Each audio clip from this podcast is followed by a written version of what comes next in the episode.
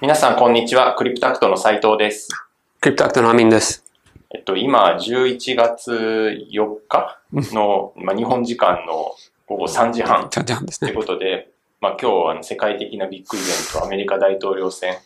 の速報と、まあ、今の現状について、まあ、アミンに少し解説してもらおうかなと思ってます。はい。で、今3時半現在の状況なので、おそらくこっから、あの、開票が進むにつれて、うんまあ特に今から話してるんですけど、郵送開、いや、あの、郵送投票の分の開票が進むと、またちょっと変わるかもしれないんですけども、今現時点の情報ということで。はい。どうですかね、今？えー前回もウェビナーでも若干触れたんですけど、えー明らかに今回も世論調査は信用できなかったっていうのが一言の結論です。やっぱり、えーすごい誰もが想像しなかった、特に民主党支持者が想像しなかった接戦うんとなってます。まあ、あの、あと、ウェビナーの方でもあの触れたんですけど、あの、議会の方も民主党が、まあ、取りそうにないとまでは言い切らないんだけど、まあ、取る可能性は非常に下がっている中で、えーよくメディアで取り上げられた、いわゆるブルーウェーブ的な、えー局面展開にはなってないです。アミンさんが、まあ、前回その、ウェビナーとかで言っていたような、まあ、実は大統領選よりも、その両院どっちが支配するかの方が、まあ、結構重要なんだよみたいな話で言うと、まあ、現状は民主党というよりも共和党が上院は取りそう。つまり下院は民主党ってことで、そうですね。会員も民主党なんですけど、これもちょっと若干驚くところで、あの、共和党の民あの、会員の、獲得数は、ちょっと思ってた以上にあのありそうな、特に世論調査と随分離れた結果になりそうなんで、えー両院においては決して民主党が圧倒的に有利っていうわけじゃ決してないですね。なるほど。じゃあ上院は、まあ、共和党になるかもしれないと。なるかもか引き分けになるか。で、下院は、民下院は民主党の方がそれでも過半になるんですか、まあ、それはもう、あの、確実です。でも、事前よりかは共和党の方が取ってるぞと。あの、そうです。で、その上に座る大統領が、まあ、誰になるか。誰になるかということですなるほど。そうですね。なるほど。で、まあ、ウェビナーでも若干触れたんですけど、民主党が、特にバイデンさんと民主党の、あの、いわゆる政策、えー発表された政策を打ち出すには、まあ、両院を取ってないと、えーそもそもその、まあ、環境、えー配慮的な政策も含めて、増税も含めて、えーまあ、規制強化のところも含めて、えー両院を取ってないと、それは基本的に実施できない。うん。っていうのが現状なんで、あの、政策的の意味ではえー若干何ができるかっていうのは分からないんでしょうけど、ただ、あの、皮肉なことに、まあ、マーケ的にはそういった意味の停滞がある程度不透明さがなくなるので、要は政策がないっていうのが、あの、見えてくるので、うんマーケ的には、まあ、特段何かこう、悲観視するような様子でもないと思います。なるほど。まあ、じゃあ、上院が仮に共和党を勝ちます。うん下院は過半が民主党です。はいその場合、大統領が誰になっても、なんかねじれてるような。状況になって、政策が思ってるようなものがバンバン売ってるかよくわかんないけども、まあそれはさておき、はい。あの、不透明さが一旦なくなるということで、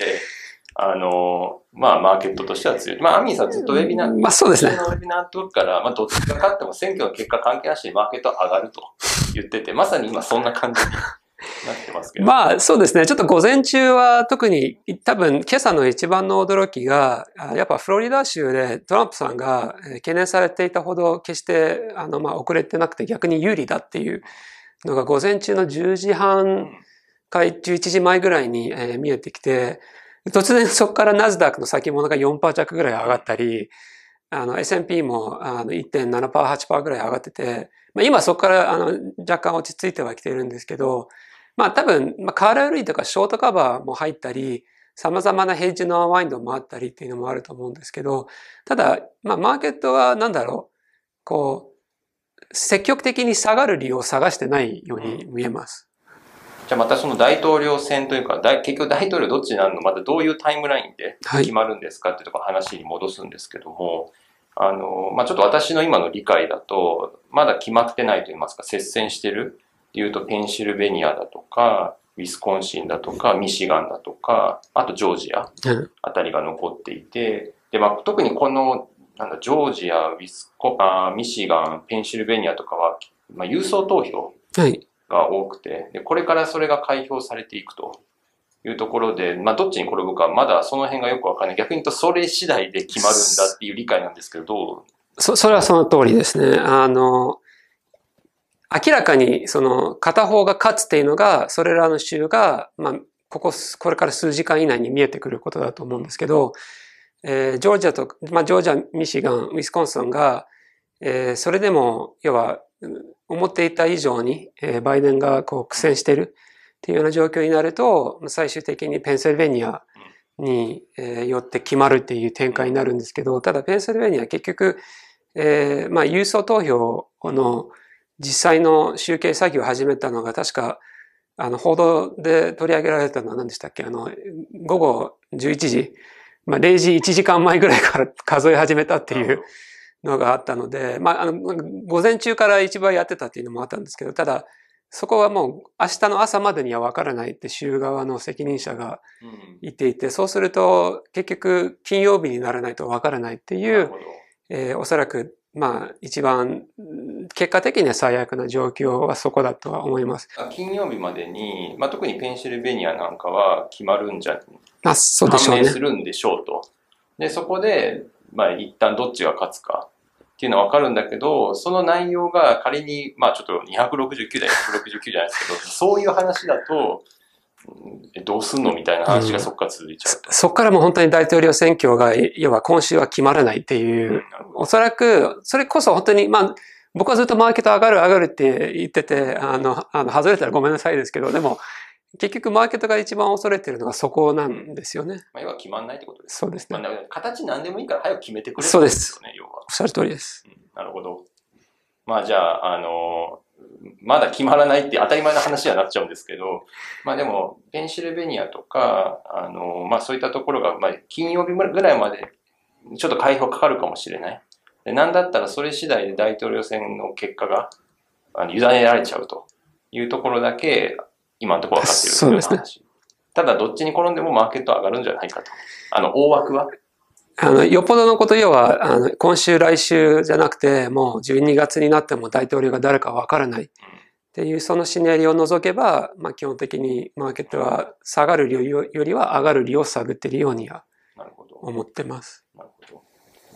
じゃあ最後に、ま、まあ今これずっとアメリカ大統領選の話なんですけど、まあせっかくマーケットにつれ、ついて触れるので、まあ日本への影響、日本株への影響みたいな、なんか今言及すべきところってありますか、ね、そうですね。あの、ウェビナーでも若干触れたんですけど、やっぱり円高か円安かによって日本株の方向性があの非常にこう影響されるっていうのが多分どうしても、